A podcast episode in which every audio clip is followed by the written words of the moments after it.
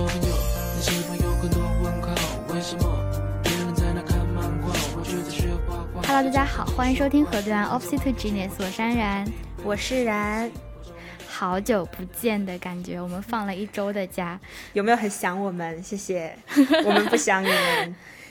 对，因为我我们回国之后忙着找工作啊、搬家啊、适应一个新的环境，其实也花了不少的时间。加上就是最近，对新闻非常多，然后想跟大家聊的东西也特别多，所以就多花时间去准备了。嗯，对，希望大家没有太想我们。应该是没有太想我们。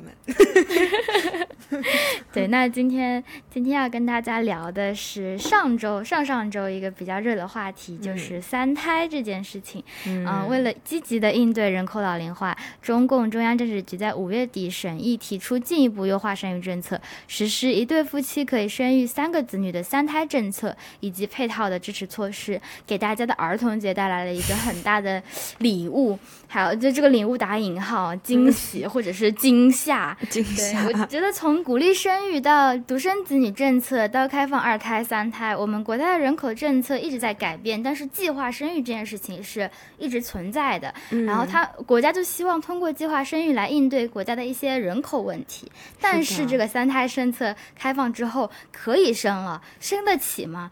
有很多人要生吗？感觉是很多人就是质疑和抵触的一个原因。所以说这期节目希望带大家一起来讨论一下这个三胎政策有必要吗？以及就是为什么我们一定要就国家一定要开放三胎这个政策？嗯，我记得那天特别好笑，就是好像是新华网吧，他在微博发了一个投票，然后就类似是说，嗯。嗯，你想生几个孩子那种吧？还是说你会不会考虑生三胎？然后就百分之九十几的人都选择了生个屁，你知道吗？然后那个时候就 特别尴尬。然后新华网过了一会儿就把那个投票直接删了。当时就觉得很好笑，而且还是我妈告诉我，她说：“你看他翻车了，因为大家都投生个屁。”对，大家。大家好像我们看到的很多的反应，很多网友的反应都是生个屁，生不起，生什么三胎，一胎都不想生。很多我们听到的回馈是这样子，但是其实在这背后也有很多可能，呃，农村的一些户口，或者是对他们来说，可能他们会更喜欢吗？我觉得我们等一下也可以一起来讨论一下这件事情。是的，其实这件事就是大家的第一直觉都是一个也养不起，为什么还要我生三胎？但其实仔细去想想，这件事情其实也可以说是在五月十一号第七次全国人口普查的公报出来以后。就是后续其实是我觉得是两者是有联系的，因为第七次全国全国人口普查，简称七人普，其实就已经说明我们的老龄化问题可能会日趋严重。是的，所以所以其实如果你我觉得这个事情很分裂，就是如果你去看人口普查，然后去看人口学、老龄化这些角度来看，你就会觉得生三胎，甚至说是完全开放，就是。迫在眉睫，对，赶快生，赶快生。可是当你回归到个人或者家庭的层面，你就会发现生三胎真的是一个很难去做到的事情，不管是从经济啊，还是说我们可能个人的角度来说。就是我们国家老龄化其实是非常严重的，因为，呃，国际上对老人老龄化有这样一个定义，就是呃，六十岁以上的人口占总人口的百分之十就可以成为老人化了，或者说七六十五岁以上占百分之七。但是我们的七人谱调查出来发现，六十岁以上的人口大概是十八点七，等于说超出了八点多个百分之比，然后六十五岁以上老人是十三点五，也多了快一半了。所以说。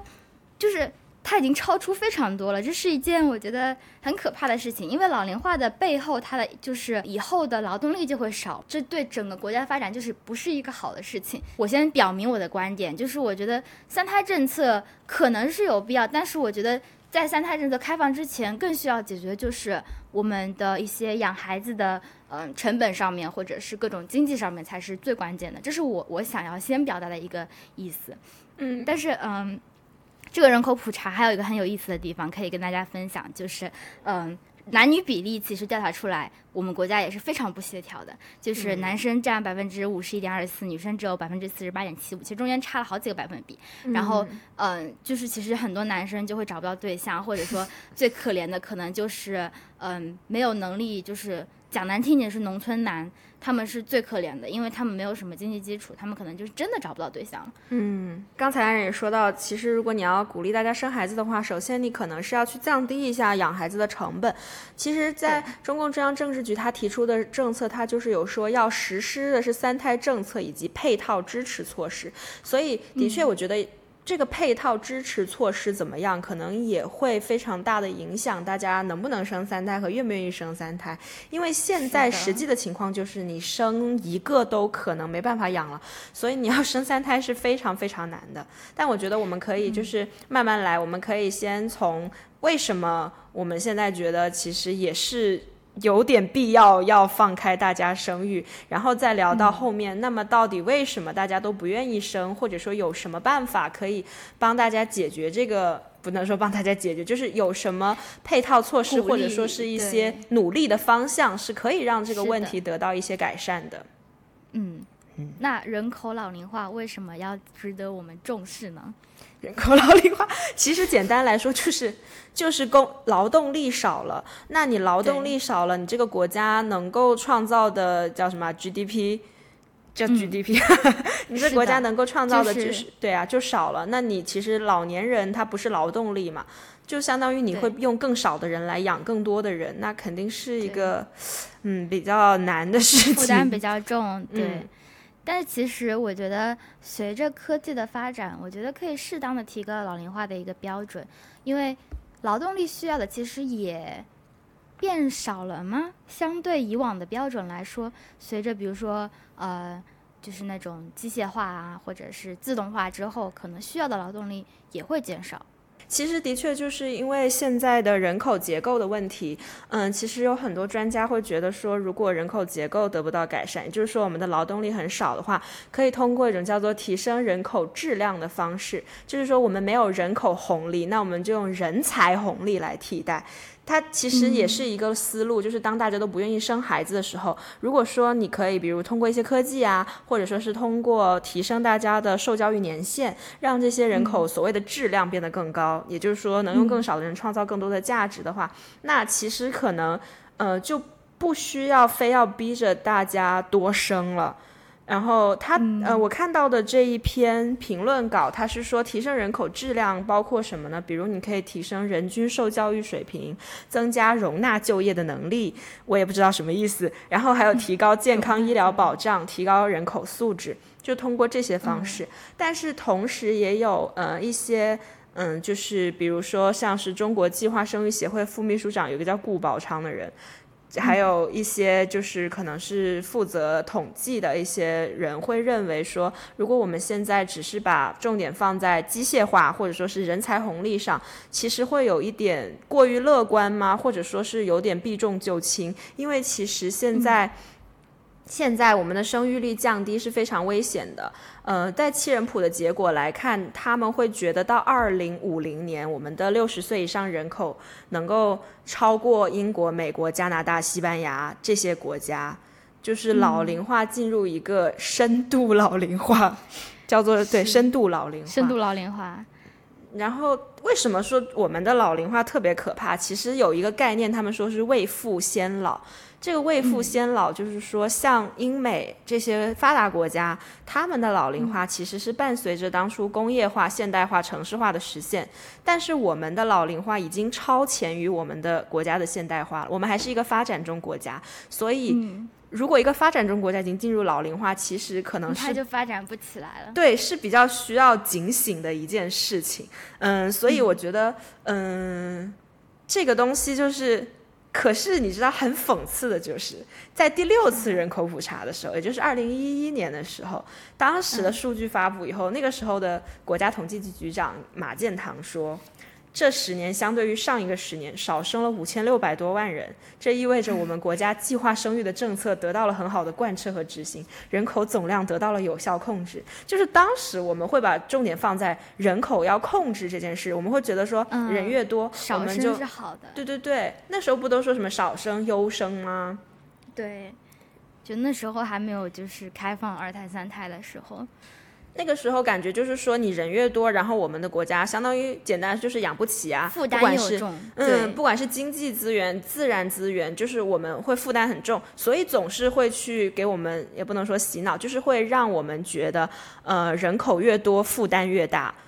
是，但这个其实忽就忽略了它的那个人口结构的问题了。对，而且，呃，到了二零二一年就变成，就是又是国家统计局局长，已经换了一位，叫做宁吉哲，他就变成说人口增长放缓，需要采取措施促进人口长期均衡发展。你就发现十年之间，在这个人口普查之后，其实统计局的口径是完全就是一个翻转，从说我们要控制人口，变成了我们要促进人口长期均衡发展。嗯，但哎，这件事让我觉得很很无语嘛，也不能说无语，就是会让人觉得有点迷惑的，就是其实有这么多的专家，就是做人口学，或者他们其实应该早就了解，人口它不是一个说。嗯，我下一个政策，然后马上就能看到改变的。它其实战线会长期的事情。对对对，它会拉得很长。就是你十年前或二十年前不让大家生，那你二十年后劳动力就必然会少。就是你必须要从一个长期的角度去看人口。可是不知道为什么不要这样说好吗？但是为什么我们会就是感觉？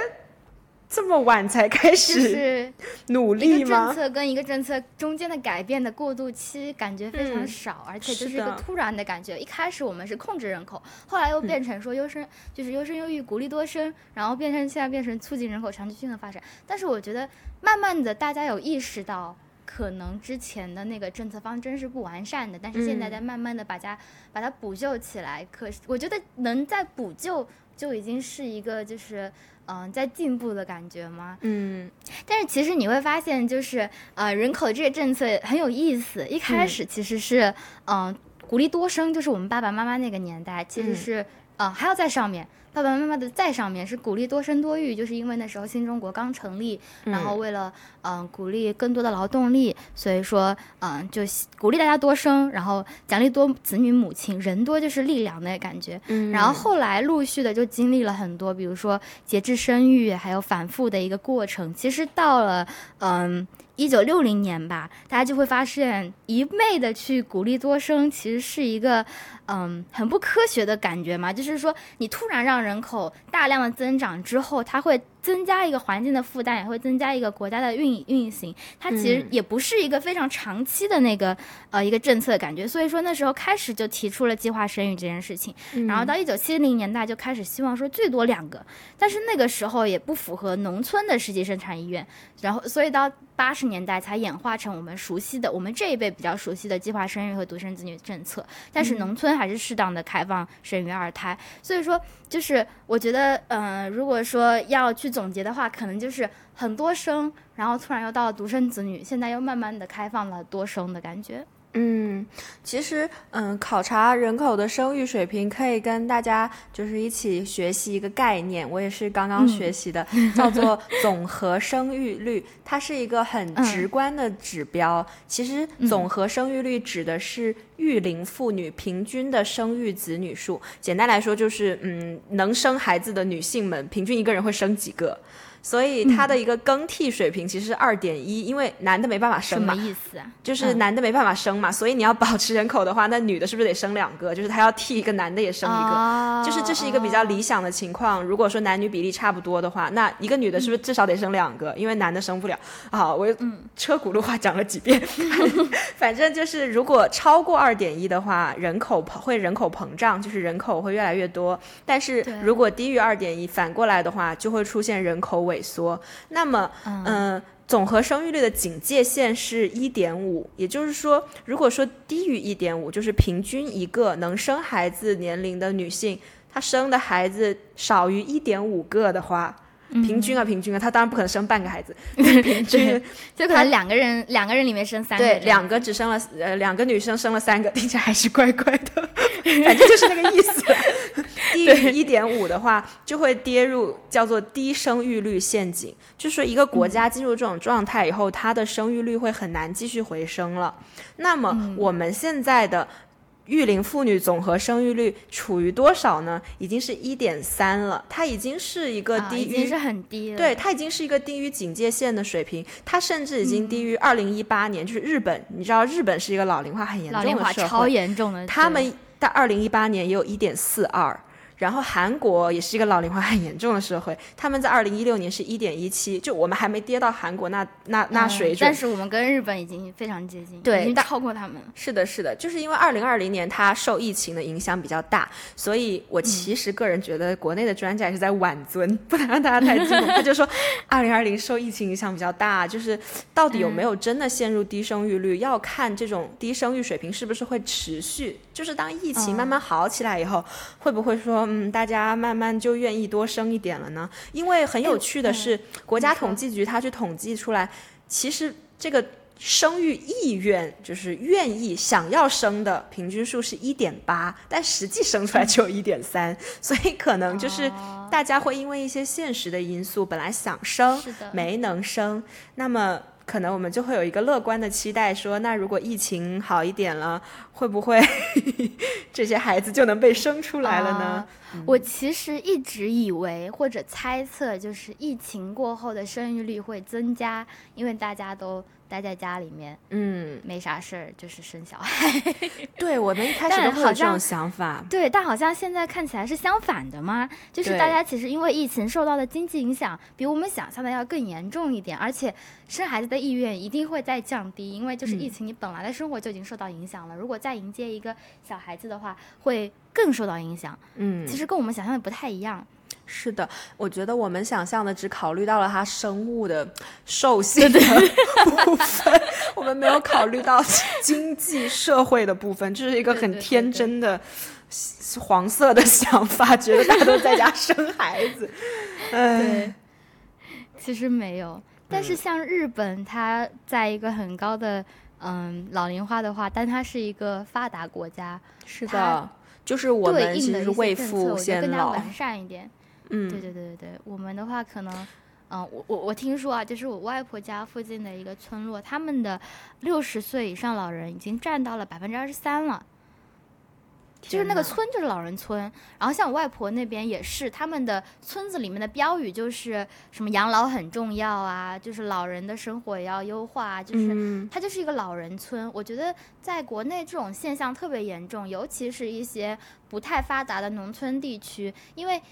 嗯，不太发达农村地区，可能年轻人都出走了，然后那个村落里面就只有老人了。其实这种是的，它有一个劳动力转移的关照，对老人的关照，老人的一些嗯政策上面，我觉得也是需要去对应的完善起来的。嗯，其实刚才我们也说到，人口它是一个比较滞后、周期很长的变量。像我们现在说，我们的老人这么多，也是因为刚才安然讲到，就是当我们鼓励生育那段时间，那段时间的那个出生高峰，那些人他们老了，所以 老人就变多了。然后我们我们这一代为什么之后劳动力越来越少？因为我们这代都是一个孩子，当我们这一代进入劳动力市场。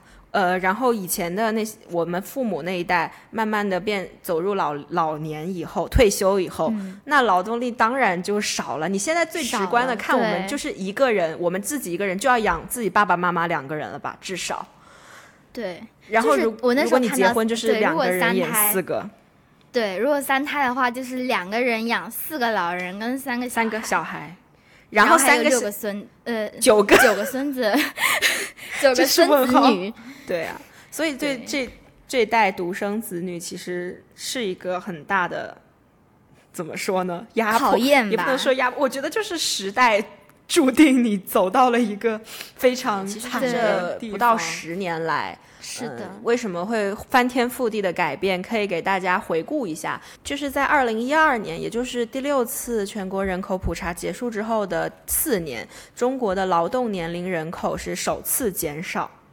嗯，劳动年龄人口其实指的就是可以劳动的。有在劳动年龄范围内的人口数量。对对对，其实他不一定在劳动，但是他的年龄是十五到五十九岁。其实很多肯定在上学了，就是可能没有真的在工作。但是他其实就是十五到五十九岁的人口开始减少了。然后，所以在二零一三年我们就开始实施叫单独二孩，不知道大家还记不记得？嗯，就是夫妻之中有一方是独生子女独生的话，他们就可以生两个小孩，而且是二孩，不是二胎哦。就是如果你第一胎有两个，比如双胞胎，那就不可以再生了。当时这样子，对啊，是一个很是二孩，不是二胎，就是它还是有区别。然后，呃，但是在二零一三年实施以后嘛，二零一四年新出生的人口也只增只只增加了四十七万，然后是出出生了一千六百八十七万人，这也就算了。二零一五年又开始下降。就是又变回一千六百五十五万，意愿越来越少了。对，就是简我我自己概括就是没啥屁用。当时说全国符合这种单独二孩政策条件的夫妻有一千一百多万对，但是截至二零一五年八月底，也就是实施了两年左右，真正提出申请的只有百分之十五点四，就是大概十分之一不到十分之二的人有真的想去生二孩。你这个政策，那我说没啥屁用，我觉得也也挺表挺准确的。是的，哎，我突然想起，就是我们刚刚说那个独生子女的时候，是不是跟那个重男轻女、生男生女一个样，其实是有关联的？嗯，所以。所以我觉得就是可能就是现在开放二胎、二胎啊、三胎，其实只是给一个农村，就是可能重男轻女地区多生人口报户口的一个机会而已。但他们就是如果之前就是超生，他们现在去报也一样会罚款，所以他们应该还是要罚款。对，应该还是不会去报。但是其实对于我觉得真的想生的，关于你说重男轻女啊，或者说是。嗯，有些文化其实不只是农村，比如我知道广东的潮汕地区，其实潮汕人他们是非常爱生孩子的，他们真的生超多。像我以前同学，可能潮汕人他们家可能就是有四兄弟啊，嗯，五兄弟啊，就是他们你都会觉得啊，好神奇，就是我都已经感觉家里我就独生子女，为什么我身边的同学居然是生四个、生五个？对对对对对，就只要你交得起罚款，他们还不是在照生，就就这种感觉。哦，感觉，但但我记得有一阵子是罚的很很重，就是我们独生子女刚开始的时候嘛，就如果是你是在机关工作的话，如果你生了第二胎，你就会工作丢了，而且那个时候还有很多被强制打胎的，对对对对对，其实有很多。也管的很严。所以，在这个单独二孩没有什么作用之后，在二零一五年年底又开始实施的是全面二孩，就是说，不管你两夫妻是不是独生子女，反正都可以生，就赶快来生。但是，嗯，这个东西它有效的期也非常短，在二零一六年、二零一七年的确增长了，都高于一千七百万。但是从二零一八年开始又下降，而且是降到比二零一四。四年之前还低，一个超低的水平。二零一八年只有一千五百二十三，二零一九年变成一千四百六十五万，然后到二零二零年就是疫情最惨这年，只有一千两百万。就是每年大家生孩子的那个意愿好像都越来越低，所以到了现在二零二零年，二啊，现在二零二一年，包括第七次人口普查结束以后，我们变成一个说要放开三胎。其实甚至有一些学者或者说一些统计局的人会认为，干脆就应该全面放开生育了，就是不要再做任何限制了，赶快想生的来生，因为。实在是太缺孩子，这种感觉。我我想起就想问大家的一个问题，就是计划生育真的是有必要的吗？人用政策去鼓励大家生或限制大家生，这个真的是有必要的一件事情吗？对啊，我觉得这个东西很，这就有点像。经济，你要市场经济 还是管控的感觉？就生育也是，你如果说嗯放开大家生，也不代表大家就真的会狂生。其实 我觉得现在你就算全面放开，可能也不会有什么很大的效果。那为什么要计划生育？我觉得有一个原因，可能是嗯一个根深蒂固的思维，就是我们总是觉得人口是一种。人口多是一个负担，所以如果你的国家人太多的话，可能就呃，比如会有环境问题啊、就业问题啊、住房问题啊、教育问题啊，就是竞争越来越激烈啊。所以我们那种优生优育、只生一个好的那种思维已经非常的根深蒂固了。现在是的，好像要慢慢的让大家放开，反而觉得怪怪的这种感觉。对，而且我觉得现在。就是养孩子这件事情，对很多人来说是一个成本很高的事情。以前可能就是多一个人多双筷子的事情，但是现在可能你要照顾他，照顾他的教育，照顾他的那种生活起居，然后到了可能大学就是结婚的时候还要给房子什么的。我觉得就是负担是一个越来越重的感觉，养小孩成本太高了。是的，其实很有趣的，就是我看到一个特别有趣的说法，就是说，嗯，人孩子生的好。呃，孩子生的少，优生优育嘛，它其实是会有一种边际效应的，就是说，嗯，当你的孩子生的少的时候，你是不是可以投入更多的资源给他，他是不是能得到更好的教育？那人口的素质不是应该提升吗？可是呢，实际的情况是什么呢？我们看到的是，因为托儿机构普及率很低，然后对女性的职场环境也不好，然后房价又很贵，教育也非常贵，就是各种各样社会的因素作用之下，产生了一种效应，然后我觉得这个词。特别好笑，这句话是这样说的：孩子生的少，独苗没养好。然后我看到觉得笑死，就是生的很少，但是独苗也没养好。是的，是的，人口素质也没上去，然后人口的那个结构也没改善，就是我们现在会面临到的一个问题吧。嗯，我觉得尤其是嗯，可能对女性不友好的职场环境，是我觉得我现在会。嗯，想的很更多的一个地方，对，就是我看到那个国家卫健健。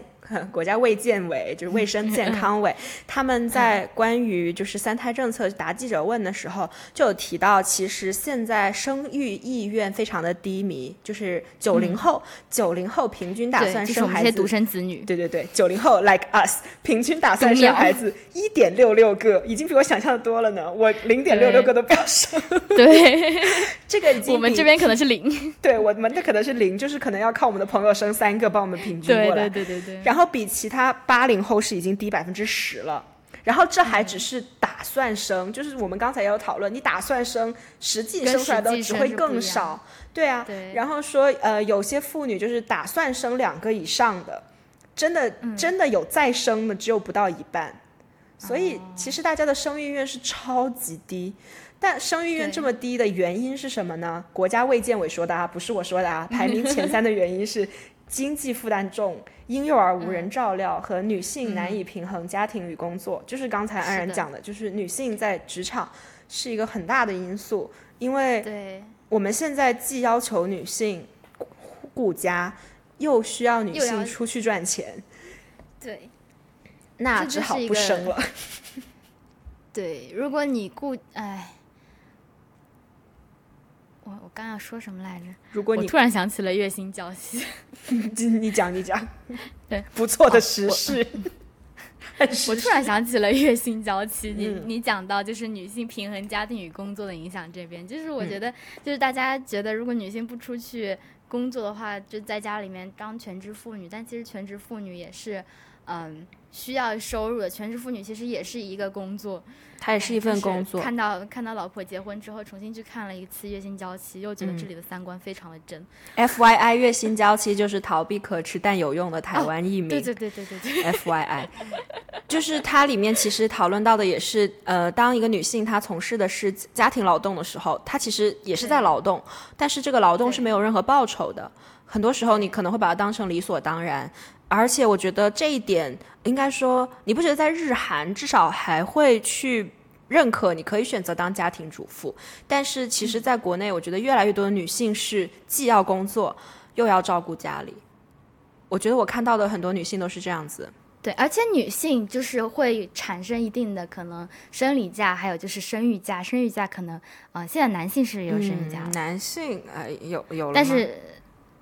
反正他就是会请比男性更多的假，所以以职场老板来说，他可能更倾向于去录用男性，instead of 录用女性。这是一个歧视的问题。这是一个虽然虽然有在规定说你不能去强硬的嗯规定人家说要招男生还是招女生，但是我觉得一定会存在的是职场歧视。就是我这两天。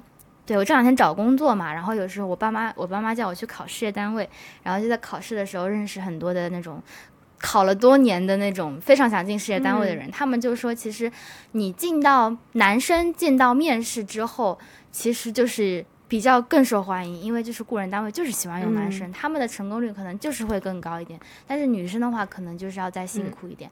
包括我看到最近在找工作嘛，然后就看到很多的要求，嗯，像我昨天去的那个呃融媒体中心，他们要他们一开始的要求是摄影摄像必须是男生，然后或者说很多的工作说这个东工作很累，嗯，倾向于男生来申请。我觉得就是嗯。职场上面这个男女的平衡还没有在协调的情况下，让女生去多生孩子，没有没有配套一个政策，就怎么保护女性在职场上面的一个嗯平等吧，或者是一个嗯保护，我觉得很难很难说服现在的女性就多生孩子。其实这个也有一些研究支撑，就是我有查到一些，比如二零一七年湖南有一个研究显示，女职工生育期间得到的劳动保护越好，越是愿意生育二孩。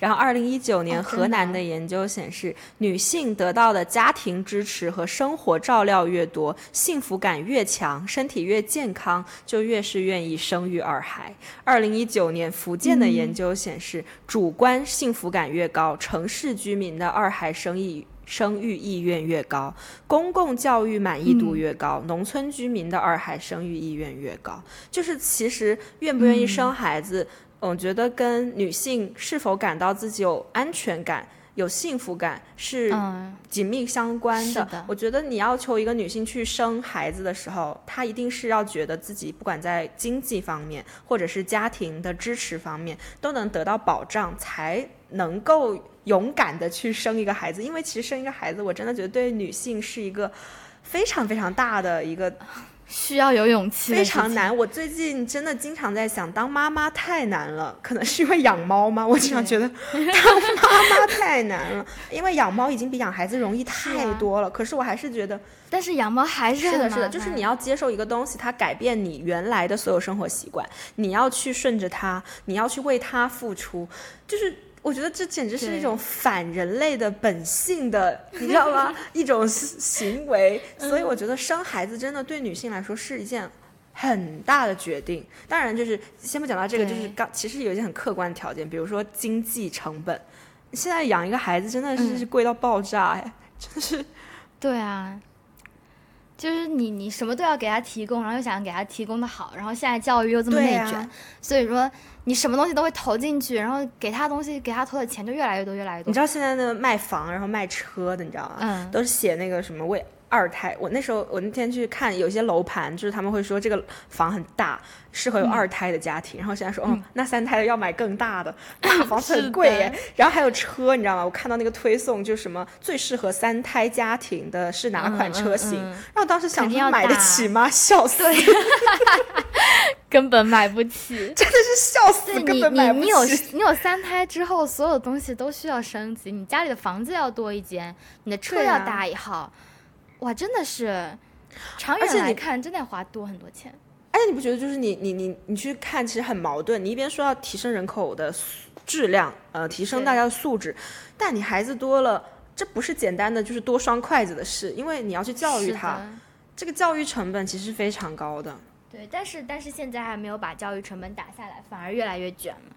真的越来越卷了，像那个你看那个电视剧就知道了，就是那个小叉叉系列，从小别离、小欢喜到小舍得，是的，超真实。我在上海隔离的时候看小舍得，我记得小别离讲的是送孩子出国留学嘛，然后小欢喜是高考，对吧？对，还算正常。小舍得直接给我小升初，我傻眼，我说小升初要已经到这个地步了吗？你就看到对小孩子的培养真的是。对啊，就是之前包括很出名的海淀鸡娃啊这种，小升初就开始呃学这学那，然后奥数各种的，就是你培养孩子的战线越拉越长，你是真的不仅是钱，你还要付出很多的时间精力，尤其是母亲的时间精力。对，基本上都是母亲在陪着孩子，基本上是母亲。对我，我那时候求我在找工作的时候，跟一个教育网站的主编有聊过这个问题，就是我们聊鸡娃的时候，那时候三胎政策还没有出来，但是嗯，其实有一些可能幼儿减负、幼儿教育减负，就是呃小学以前的那些小朋友，不要让他们去学太多东西啊，不要让他们报这么大的班的政策有出来，然后那个主编就说，其实他的。一个目的是减负，另一个目的其实就是提高生育率。那时候三胎政策还没有出来，但是他是这样讲，我觉得这是这是个很好的预测。他说，因为培养孩子成本太高，其实会降低大家想生的一个意愿。嗯，是的。但是这些减负，我知道现在有那种，就比如什么禁止幼儿园提前教授小学课程，但你看到那种新闻下面的评论都是你不教，那我只能送孩子去外面学，因为别人都在学呀，没有人愿意冒着让自己的孩子跟不上了这个风险，所以就只能就是卷嘛，就卷起来，还是卷，不在学校卷，就是在外面卷，反正就是你学校不让我卷，那我就自己想办法去外面卷，可能就更卷，嗯。这让我想起我们之前上次做青草的时候有讲到，其实像流动儿童，他们得到的教育资源就很少，对他们来说，这种内卷的这种内卷的环境其实是非常不友好的。你如果家里没有足够的资源提供给你的话，你想，如果你有三个孩子，那家里给你的资源会变成三分之一，更少。对对啊，你怎么去竞争？就是他也，我觉得也有这个方面的考量，所以大家也不会去生。你我最近最最就是切身的，我的侄子。我这次其实我都快忘了我侄子几岁。昨天见到我表哥，然后问他，哎，他到底几岁？他说是五岁。嗯。然后他现在已经在学钢琴，然后还要踢足球。我说，哎，我之前看到他有在踢足球，然后他说，哦，不踢了。我说为什么？太贵了。我说是有多贵？然后他说一千八十堂课。我说这也太贵了吧。这个我觉得可能，嗯，长期算下来真的是一个很大负担。一千八听起来还好，但你只有十节课。对啊，就是三个月上完两个月，两个月就没了，两个月就没了，两个月一千八，就是每个月你要投入九百块一千块钱，这这还不是唯一的，只是一个足球课哦，一个小时哦，一个星期，然后哈不学了，然后他现在开始上钢琴课，他说他在某某地方，就是一个离广州的市中心颇远的地方，我说为什么要去那里学？你不住天河吗？为什么把孩子送到那里学？他说便宜啊。我说怎么个便宜法？他说你在广州市内一个小时可能要两三百，你在那里一个小时一百多，就送他去那里学。然后我说嗯，太贵，太卷了。如果你你想，如果同时给他上足球跟钢琴，那他一个月花在他的教育上面可能就差不多是两千块钱，就只是课外的两个爱好而已。是。那而且其实这种爱好怎么办呢？你说减负吧，但其实对这些小孩来说，其实都是好的，而且我觉得是越来越觉得有必要的一件事情嘛。是的，多去上一些兴趣班，多增加一些兴趣，多加一些见识，其实是好的。但是真的太贵了，而且竞争太激烈了。我想想，我小时候，我初中的时候，嗯，我的周末是早上先去上奥数，上完奥数以后，嗯，上完奥数上奥物物理。上完奥物，下午四点学网球，然后学网球还有钢琴课。我一天要上数学、物理、钢琴、网球，就周末的一天。嗯，但是这。我们的我们家已经没有去跟我算钱，就他们虽然父母肯定有压力，但是他们并没有把这个压力转嫁给我。一个是我快累爆，但是我父母周末也要就是腾出一天的时间，因为要开着车对一个一个地方的转移，就是在时间、精力和金钱上真的是非常高的成本。而且其实作为小孩来说，我当时也真是很想死，但是只能就是快死了，但我没有完全死掉的感觉，你知道吗？每天就是我我快死了，但我还没有完全死掉，所以我还可以继续上课。对，我记得我们小时候，其实我觉得我们小时候学的已经是算少的，就可能舞蹈、现在舞蹈课跟就电子琴课就没有这么多，就可能一些课外班嘛。但是现在，嗯，更注重一些精英教育嘛，就是你要学英语，而且你要学口语，你要跟外教去对话，然后你要学画画，你要学钢琴，你要学跳舞。我记得。我印象很深刻，就是你刚刚说，就是小学他们或者是幼儿园不教这些额外的课程了，但他起码他但他们其实课外都会去学。像我侄女，她现在小学二年级，学校的英语课一周一一周一节，就是减负嘛，也不让他们接受太多，但是。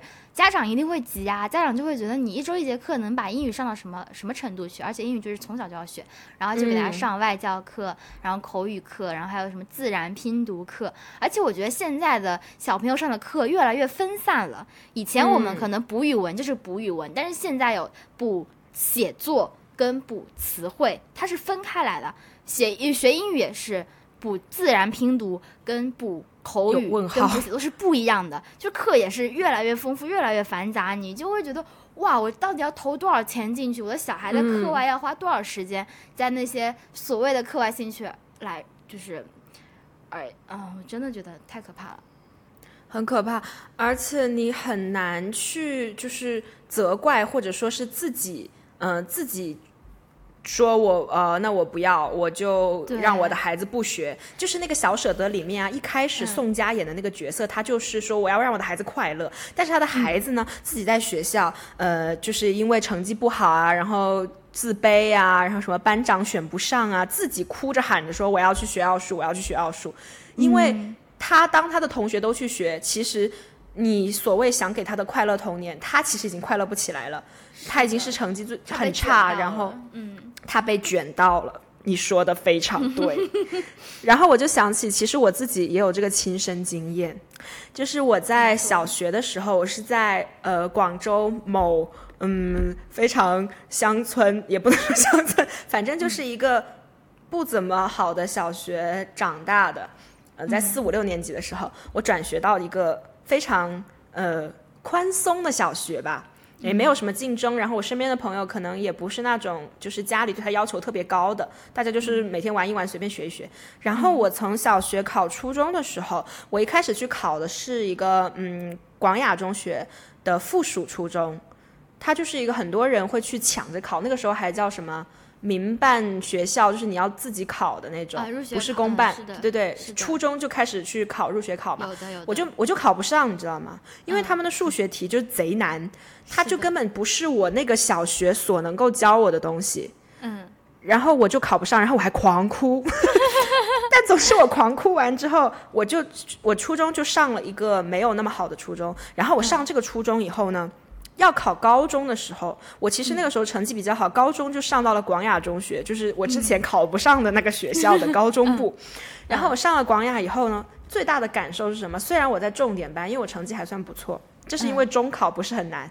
我进去以后就发现，数学课的时候，老师讲的东西都是我初中没学过的，但是你班里所有人都学过，比如十字相乘法。是的，我永远的痛。我当时发现只有我一个人不会十字相乘法，因为它好像是选选学，就是选讲的，所以我的初中就直接给我跳过了。但是我班上的所有就重点班的同学，他们都会，而且都超熟练。这时候你就能很明确的感受到你被卷到了，你知道吗？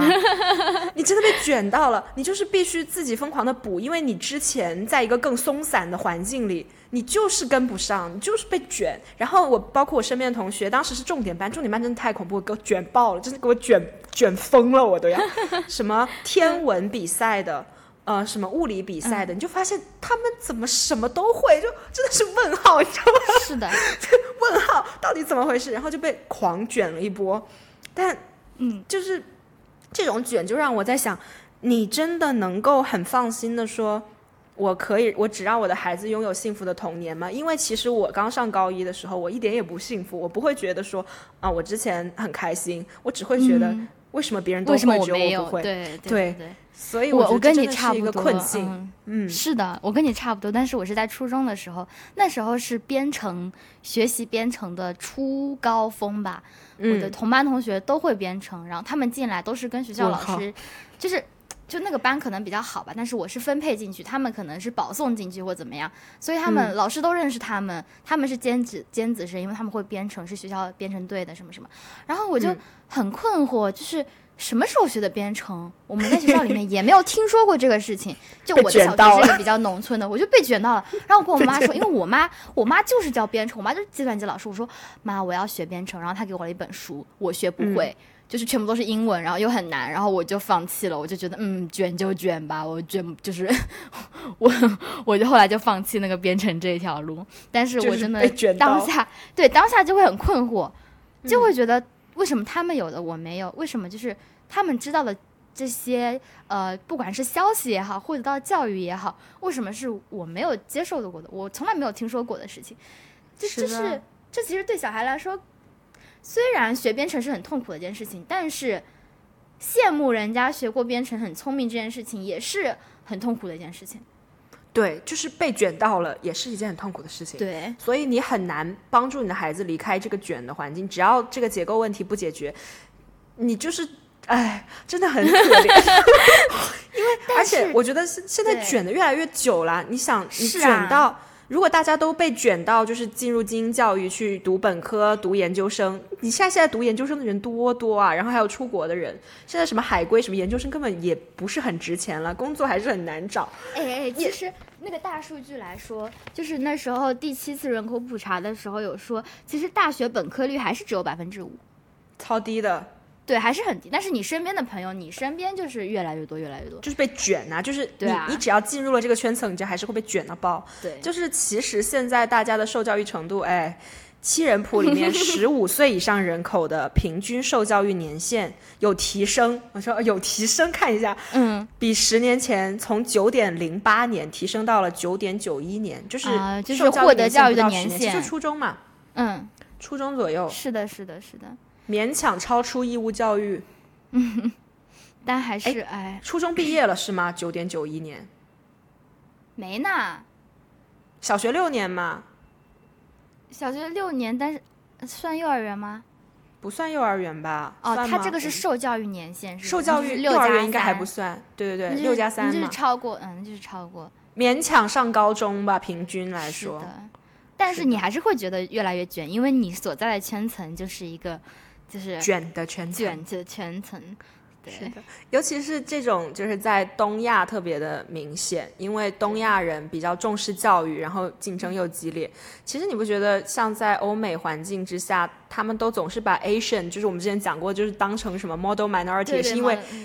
亚洲人就是给我这边给我超努力，尤其是东亚人 这边给我这边超努力的，就他们都在自己卷自己啊，就是狂卷。亚洲人这些数学好，我们就是要上课外班，然后要去学中文、学语言、学数学，给他卷死，卷起来。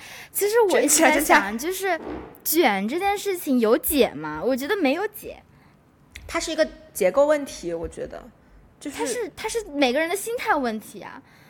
你很难要求所有人都不卷，就是对，除非大家都不卷，不然就是在卷。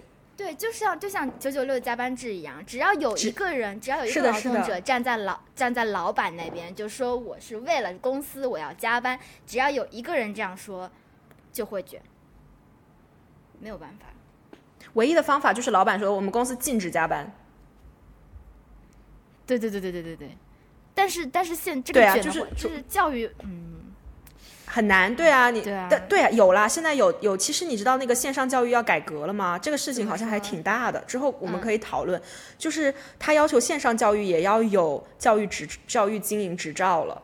哦。就比如你那些，你知道现在很流行什么原课题吗？还叫什么原原辅导作业帮？对对对，就这种东西，原辅导作业帮这些东西，就是你如果要在网上给人上课、给人答疑，你也要有教育机构就是批的这个执照。然后他们就全都基本上要完蛋，真干了，对，狗带了。就是这其实也是一个很大的一个变动。但其实我觉得，你说课外教育能能管吗？哎呀，不要学奥数，进奥数也不行，怎么可能？怎么怎么样都不对。很可怕，但但卷是无止境的。我之前看过一篇文章，讲那个就是说考到什么北大啊、什么清华那些人，他其实被卷的更痛苦，因为他一直觉得自己是天之骄子，他进入了一个环境以后，发现自己其实就是一个普通人。是的，北大数学系吧，好像是。嗯，很呃嗯对，就是就是身边都是天才，但是其实你已经是可能你们省的状元，你们省前几名了，然后你来到了北大之后，发现。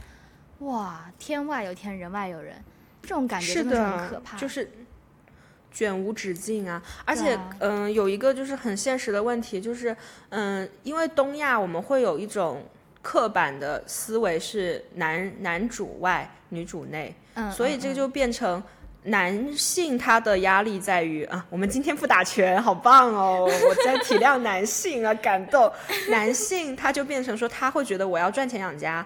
我如果我的就业收入不稳定，因为竞争激烈嘛，也是一个卷嘛。我收入不稳定，那我怎么结婚生孩子？他的结婚成家还有生孩子的意愿和能力也会下降。然后女性呢，越来越多女性也要去工作，因为只靠男人养家已经不太现实了。女人也要去工作，那我又变成如何平衡工作与家庭一样的问题。我回家是丧偶式育儿，我出去还要上班，就是他这个这个男主外女主内也变成一个大家不愿意生的。还有包括女性学历高，就是也有那个研究嘛，女性学历越高，她其实会越晚结婚生孩子。现在大家这样卷的结果就是，就直接的结果就是大家都不想生孩子。哎，我最近在看一本书。很有意思，它叫做《我们为何结婚又为何不忠：性、婚姻与外遇的自然史》。然后里面就有讲到刚刚说的男主外女主内，但是我我是想讲这个背后的一个他们的研究，我觉得特别有意思。它其实讲的是一夫一妻制的门槛，就是我们的祖先他们之前是长期长在树呃，这不是长在树上，住在树上，然后所以说嗯，雌性雄性都是用四肢走路的。然后那个时候呢，新生儿都会紧紧的抓住妈妈的腹部，所以说幼崽。幼崽长大之后会背到妈妈的背上，妈妈走她也走，妈妈的步伐它是不会受到幼崽而影响的。但是随着他们逐渐的适应地面的生活之后，他们就开始直立行走了。但直立行走的时候，四肢里面的两只的功能就只有走路了。所以说母亲她就必须把孩子抱在怀里面，或者驮而不是驮在背上，她就必须一手拿着幼崽，一手就是要继续什么走路或者是抓野兔、抓蜥蜴。他们的那种行为能力其实是受到下降的。那这个时候，他们就必须受到一些有些人呃受到另一半的照看，所以说嗯，直立行走之后，母亲身上担子是不平衡的，她一方面要照顾用一只手。一侧抱住他的幼崽，一只手要继续的去劳作跟努力。这个时候就会有父亲跟丈夫这个角色出现，然后来帮助他们，提供他们额外的食物。否则的话，他们和自己的孩子就没有办法生存。这个是一一夫一妻制的门槛。但是我觉得跟我们刚刚聊到，就是嗯然说的男主外女主内啊，这这一方面，我觉得都是很贴切的。这个真的很有意思。其实从一些就是那种呃自然史的角度去看。婚姻啊，性啊，这些东西是特别有意思的。之前，嗯，家有本书叫什么来着？忘了，反正有一本书，它里面也有讲到，就是其实，呃，男女去择偶啊，你看对方的哪些特质，比如女性可能去要男性有更多资源，就是这些，其实也都是我们生物的一些。是的，本性里的东西，就其实这些东西都是可以回归到自然生物的层面去解释的，也也是很很有意思的。对，这本书也很有意思，就是大家推荐大家去看，我还没有看完，但是很有意思。这本书的书名就很有意思。对。为何结婚？哎，因为他要讲到一夫一妻制，然后还有讲到就是人与人之间是怎么互相吸引的。就是我跟一个男的勾搭在一起之前，先通过眼神的交流，然后是什么，然后是什么，一步一步的，这是一个自然规律，每个人基本上都会经历的那种一个循环的感觉，特别有意思。对，然后岔题了，岔题了。嗯，就是说起婚姻，就是其实现在结婚的人也越来越少嘛，就是对啊，结婚率超级低，而且哎，最好玩的是。他结婚人少，而且离婚的人还很多。我那天看到是什么？上海吧，上海好像去年还是上个月还是什么一个月啊一年吧，登记结婚的人好像是六万吗？嗯，哎，忘了，哎，我忘了具体数字多少，反正就是那个离婚的对数已经超过了结婚的一半了。我就在想，超过一半的人之后就是又离了，是吗？我后来后来去查，也不是后来，就是我最近在准备那个事业单位考试的时候，有讲到那个民法典里面离婚冷静期。离婚冷静期它其实只适用于协议离婚，家暴这些都是不适用的，就是它只适用于我们。可是诉讼离婚更难呀。哦，也是。可是诉讼离婚本来就是一件更难的事啊，协议离婚本来就已经是比较稍更简好，就是比较快的，对啊，最想要快速解决的一个方式了。如果说走进走进申就是诉讼的话，其实时间会拉得更长，可能需要一到两年的时间，还需要投入很多的钱。哦，我刚刚提到离婚冷静期，是因为我也有想到，就是大家提就是有这个离婚冷静期，是不是一方面也为了生育率去考量，就是 让大家不要离婚，然后多生点小孩。是啊，我觉得一定是有啊，就是你别离了，再生一个吧。对啊，就是。你要他结婚首呃，你要让他生孩子，按我们国家就是不是很不是对非婚生的小孩不是很友好的话，那你就得得让他先首先得结婚啊，是不是？唉，但真的成为一个母亲要付出的代价真的太多了。对啊，我有一个感受就是，当我去读那个有关人口的。文章的时候，它里面有两句话，就是它里面受访对象说的。嗯，他说中国人口基数大，目前还有三亿多育龄女妇女，每年能够保持一千多万的出生人口规模。他就是讲了这样一句话，其实听起来很正常的一句话。但我当时就是看到说，我们目前还有三亿多育龄妇女，每年能够保持一千多万的出生人口规模。其实他的意思是说，我们还不用那么担心，因为我们。嗯，还能保持一定的出生人口规模，但是你知道这句话给你的感觉就是这些妇女就很像生孩子的工具，你知道吗？就是我去说我们现在我们现在还有那么多妇女呢，她们能够保持一个出生的人口规模，就是 这些女性听起来不像是一个个活人，听起来像是专门用来生孩子的某种工具，就好像我我还有一百块钱，每年每天还能够吃饭那种感觉，你知道吗？就是很。看了觉得很不舒服，还有他说到当下的出生人口少，意味着二十多年后育龄妇女减少，劳动力减少。就是你从这里面读到的，就是育龄妇女这个概念，他已经把他的人性。他的需求剥掉了，对，它就是一个数字，它就是一个工具的那种感觉。是的，我们去讲你们这些育龄妇女，我们想的只是你生的孩子是多少，我们的劳动力是多少。这当然可能在他们做人口学的时候是无可厚非的，但是我觉得，当你坐在一个女性的角度去看的时候，就会觉得，那这每一个育龄妇女，你的三亿多育龄妇女，她们每个人成为母亲，她们去生孩子，面临什么样的困境，我们真的有去关心吗？为什么只是很就是可以说是有点沾沾自喜的说，我们有这么多女的，我们还能保持一定的出生人口规模，就是那这些女的需要什么？难道我们就不用考虑了吗？因为当妈妈真的是一件很难的事情哎。是的，就是真的，我看了太多嗯，可能产后抑郁的视频，真的 不知道为什么突然看这个，我就觉得生小孩这件事情不只只就是。怀孕把它生下来而已，而是你在怀孕的整个过程当中，你不仅是在职场上面受到的一个待遇的不平等嘛，然后再是你自己对身体的一种算是伤害吗？不能讲伤害，可能就是一些变动。我真的觉得妈妈真的好伟大，你就觉得你的身体不想要，我也不想当妈妈。对，我只觉得我妈好厉害。对。但你让我当，我真的受不了。就是他对你的身体是一个非常大的一个挑战吧，其实是伤害了，就就是伤害。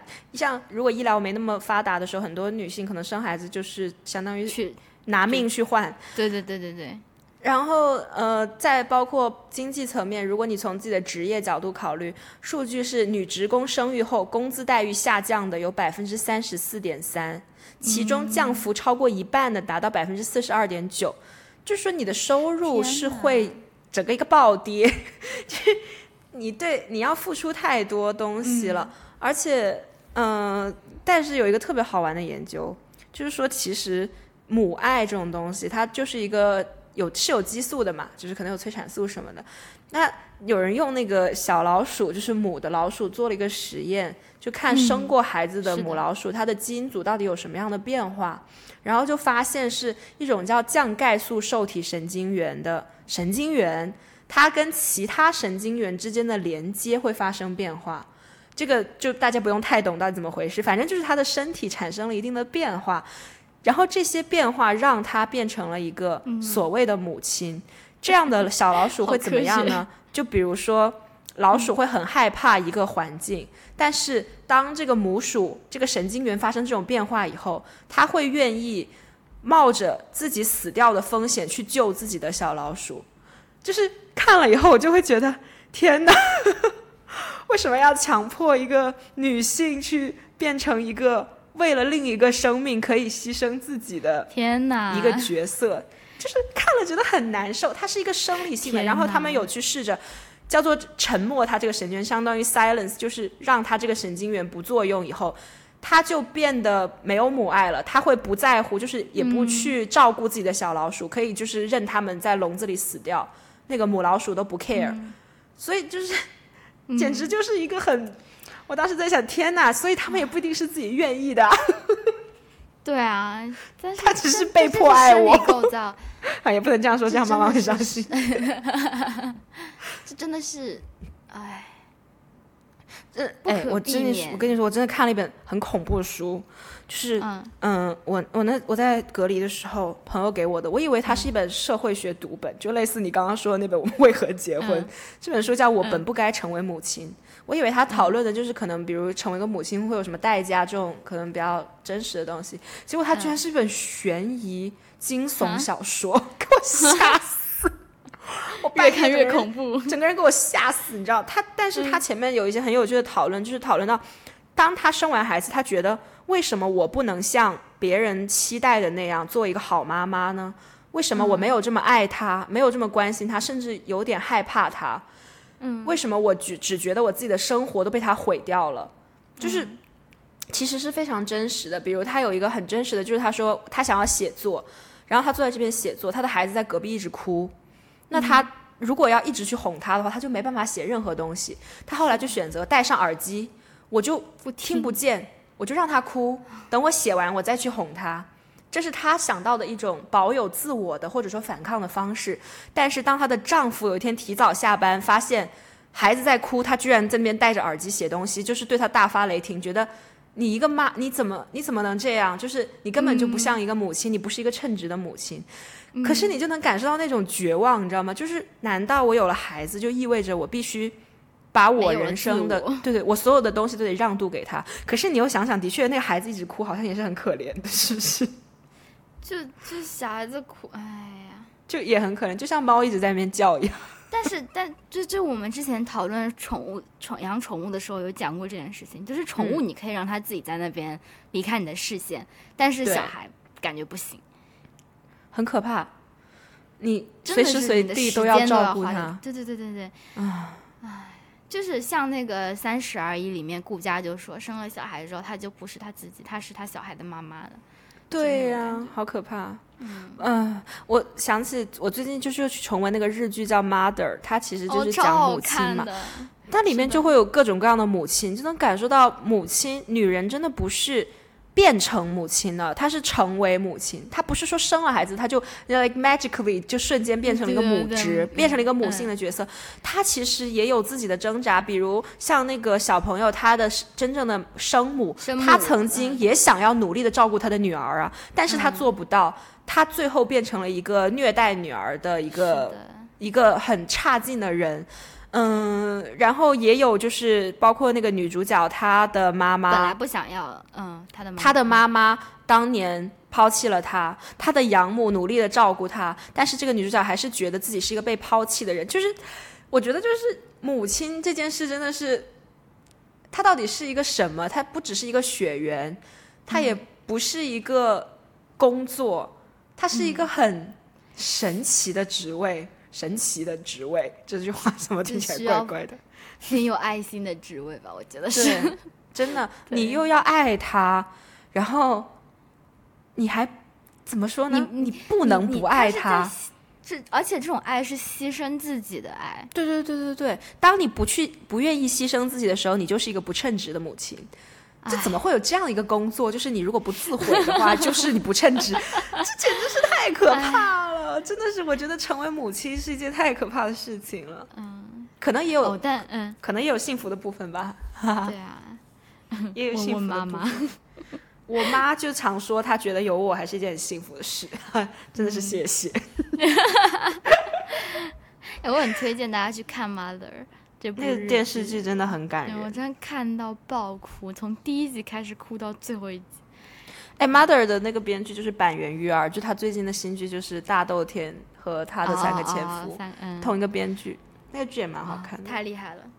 他真的很厉害啊！这个拉回来，对我，们我们最后可以再讲讨论讲最后一下讲一讲，嗯，有希望的事情是不是？有有吗？嗯，就是反正按照按照现在的它的政策是说，我们希望的所谓配套措施包括哎，我们一个一个吐槽。啊，好的，加强适婚青年婚恋观、家庭观的教育引导，然后在这边打两个问号？对啊，什么叫做就是要劝你结婚啦，就是就是。哎呀，要结婚啦，要有家庭啦，对啦不好啦，是这个意思吗？我觉得是吧？不然这怎么能帮助生育啊？就是让你结婚生孩子，不是吗？告诉你结婚才好。没有办法，他他能不能够找出一个能够说服我的说辞吗？他，他他还有他还有普惠嗯托育服务体系，应该就是托啊儿吧？就是托儿照顾小幼儿，嗯，这个嗯讲一下而已。这个啊，讲一下嗯而已，就最好是了。我觉得还是还是会有啦，那种就是各种各个乡镇他们会有指标，他们会努力的去实现那个指标，我相信他嗯们。是的，然后还有推进教育公平，优质教育资源供给，降低家庭教育开支。嗯，这个就是卷娃卷卷嘛卷啊，卷起来，反卷。卷。好，对，反卷哎，这个概括反卷。就最好是能解反卷。还有完善生育休假、生育保险制度，是的，如果你真的能完善的话，我觉得是很好的一件事情。希望可以吧？真的希望可以吧？对，这是还有加强税收、住房等支持措施。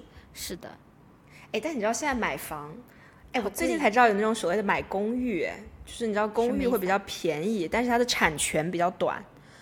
哦，就是比如那个房，可能那周围的房其实都要五六万一平，但是如果是公寓，它可能只要两三万，那可以住多久呢？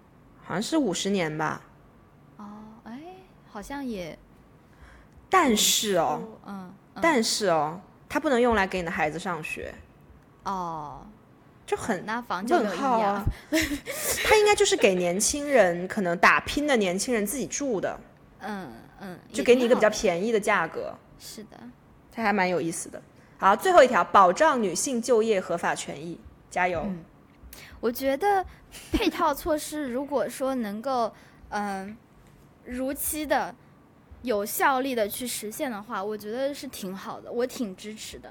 我也很支持。其实他这些措施都是很很对的，就是我觉得制定政策的人他其实是有看到问题的症结的。就非常希望能够实现，但说到这个，呃，跑一下题，那个保护女性就就业合法权益这个事情，我最近觉得很想做一个主题，我们之后和对岸可以讨论做，就是当一个办公环境中男性非常多的时候，这个环境哦是的，是的，是一个什么样的环境？就是它会有什么问题，或者说当一个女性进来的时候，这个女性会有什么感受？我觉得这是一个非常有趣的话题，嗯，非常非常有趣的话题。因为之前不是有谈过 Regina，可能也有对对对对对感受。我最近因为我现在上班的地方也是一个男性非常多的地方，包嗯括张丽也有跟我说，他们公司也是一个兄弟非常多。你知道，哎，到底为什么这些男的都要互称兄弟们啊？不是兄弟们，是兄弟盟。啊，就是 就是 XDM，我很久才理解 XDM 是兄弟盟的意思，E M，哦就是兄弟们的意思。XDM 就问号，你知道吗？就 什么意思？我觉得这很值得讨论，他们都互称兄弟们。对，补补充说一下，就是像像我最近就是我投新闻类的工作，你就会发现学新闻的时候女性这么多，但是在就业当中真正的去成为记者都是男的。尤其是你的上级都是男的，对对对对对对对对对。啊、我们找一找一天，呃，找一集来跟大家仔细的聊一聊这一方面。最近我们可以约一些老朋友们来聊一聊是的，是的。啊。对，最后想念老朋友的扣一，嗯，对吧？抠抠抠抠起来，没有人会扣了。最后可以给大家讲一讲，就是我有去查到，嗯，对于就是不同的国家，它会通过什么样的政策来帮助大家育儿？有嗯三种，第一种叫通用型家庭政策，它其实就是一个鼓励男主外女主内的传统性别分工，相当于就是说，嗯、让男嗯性顾家。对，让没有让男的工作，让女性顾家，比如给孩子育儿补贴啊，然后给母亲很长的育儿假啊，然后他们女性的收入比较低嘛，他们可能就更愿意为了育儿退出职场，回家带孩子。它是这样一种，其实就是让妈妈回家带孩子的一种嗯政策。嗯嗯这样的类型例子有意大利，你是不是很意外？也没有很意外。很意大利啊，我觉得 非常的很意大利。很很意大利。第二种就是，其实现在我们国家可能比较想要的，叫做双薪型家庭政策。薪就是薪水的薪嘛，它其实就是鼓励父母双方都能够同时平衡工作和家庭。就是嗯，对妈妈就是为生育的女性保留职位，然后给她一些育儿补贴，还有给她一些母亲相关的育儿假期什么的，让妈妈可以在不失去工作的情况下参与育儿，然后同时也要给爸爸专门的父亲育儿假，这样爸爸也可以参与育儿，然后职场中这种男女的不平等可能也会有所改善。这样的政策呢，类例子有瑞典。很棒，有没有？刚刚以琳没有开玩笑的。哎，我觉得这个 就是这个要跟保障女性就业合法权益要配合着来，因为如果说你的育儿补贴、育儿薪酬越来越多的情况下，可能公司就会不太愿意去用女性了。但是如果说她的合法权益受到保障之后，而且父亲有专门的育育儿假，我觉得挺好的，就可预见。我觉得他就是蛮有意思的。他的这个平衡可能就是说。给，因为父亲也需要同等的这些育儿假，那么对企业来说，你不管雇男雇女，其实就是他你他都要放假，反正。对，那其实就是多放假，给劳工多一些权益嘞，也是蛮好的。对啊，挺好。他其实就是一边通过呃给育儿补贴的方式把女性留在职场里，一方面给父亲放假，让父亲回归家庭，就是一种我觉得一种平衡吧，可能是一个比较不错的，我们可以试着努力的方向。然后第三种就是市场型家庭政策，简单来说就是放养啊，就是政府根本不 care，就是随你让市场来解决。这种类型的例子有美国，很 美国，非常美国，一听就是美国。So America，哎，美国真的是很市场引导，哎，就是他就是反正大家就看情况好啦。Yeah，freedom，freedom。但是美国感觉他们的是不是育儿这方面？的社会上的还可以啊，也卷，他们的精英阶级也卷，对，精英阶级很卷。美国的贫富差距很大，这可能也是一个。是的，他们也有他们的那种。就像我们之前看那个不平等的童年，反正就是你穷的话你就好就烂。对。你想他们的孩子基本上什么三四点就给我放学了，到底要怎么弄啊？他们的。如果妈妈要上班呢？就是。就是在家里，哎，但他们不能自己在家里面。对啊，妈妈也哦。那我妈妈怎么上班啊？但有 babysitting 啊。哦，就是要 babysitting，对。那你也得有钱请啊。是的，啊，我觉得还是蛮可怕的。也有他们的内卷吧，总美国也有美国的问题。他们也有他们的他们的烦恼。烂透了，美国，so America，so America，市场型，好啦，好啦。那我们国家的话是什么双？呃，就是刚刚讲，我们应该是往双薪。我看那个配套措施，我觉得我们应该是往这个方向，嗯，对吧？感觉是，对啊，其实应该是比较合理的。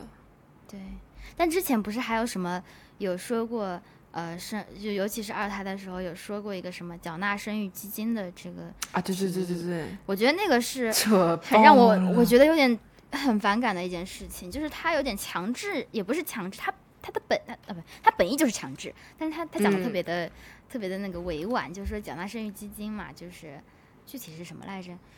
就是说，你生了第一个孩子以后，你要去交钱到一个所谓的生育基金里。你要是生了二胎，你就可以把这个钱提出来。但你要是不生呢，这个钱就是相当于一个罚款了。他他不说是罚款，但是你听起来就是啊，感觉就是嘛，对啊。对，我觉得就是，嗯，不管是鼓励三胎还是计划生育这件事情，其实从。其他的配套措施出发，然后来引导大家，就是提供一个良好的环境之后，再让大家去有这样一个生育的意愿，其实才是一个我觉得比较合理，而且比较嗯主动、更人性化的一件事情。所以我觉得我很希望这些配套措施能够确实的去落实。这样子的话，其实嗯，就是很怕之后要收什么单身税，就是大家更容更能更容易接受一点。希望吧，但是你看二孩这个事儿这么久了，也没有见太多，三胎或者什么，可能可能是那种就是三胎放三胎之后促进二胎这样，有可能，让生也是哎这个事情哎，我觉得这个真的很可怕，就是嗯，就是女性。就是我觉得在实际层面上啊，比如说你的婆婆一直想要你生个儿子，然后你生了两个都是女儿，对对对对对对对对。本来没想再生了，然后三胎一放开，你婆家说你再生一个吧，就是万一是男生呢？对，就很就很难避免去做这种想象，就会觉得还是蛮可怕的一件事情。我觉得重男轻女一定在这方面，对女性或者是对一个家庭来说，也会承受承受一定的负担，绝对会有的。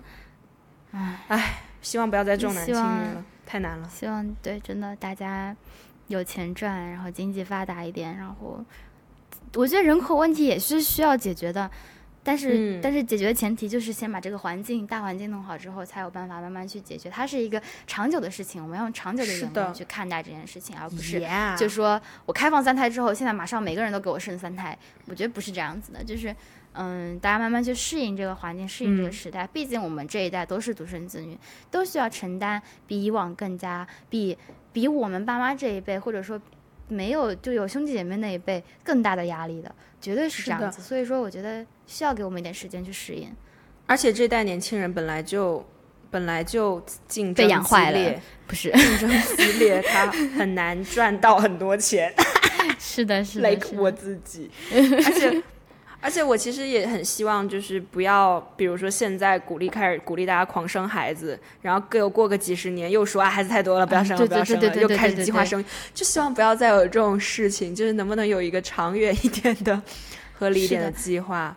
对我我接受它是一个动态的变化，但不要变得这么快。对，就是有点有点让大家很茫然的感觉。是的，是的，是的。好，那如果大家对呃计划生育或者是三胎政策有什么意见啊？不，呃有什么有什么想法 想要跟我们讨论，想要跟我们讨论的话，欢迎对欢迎你在收听我们节目之后，在我们的微博、微信公呃哔哩哔哩跟我们一起互动，然后给我们留言。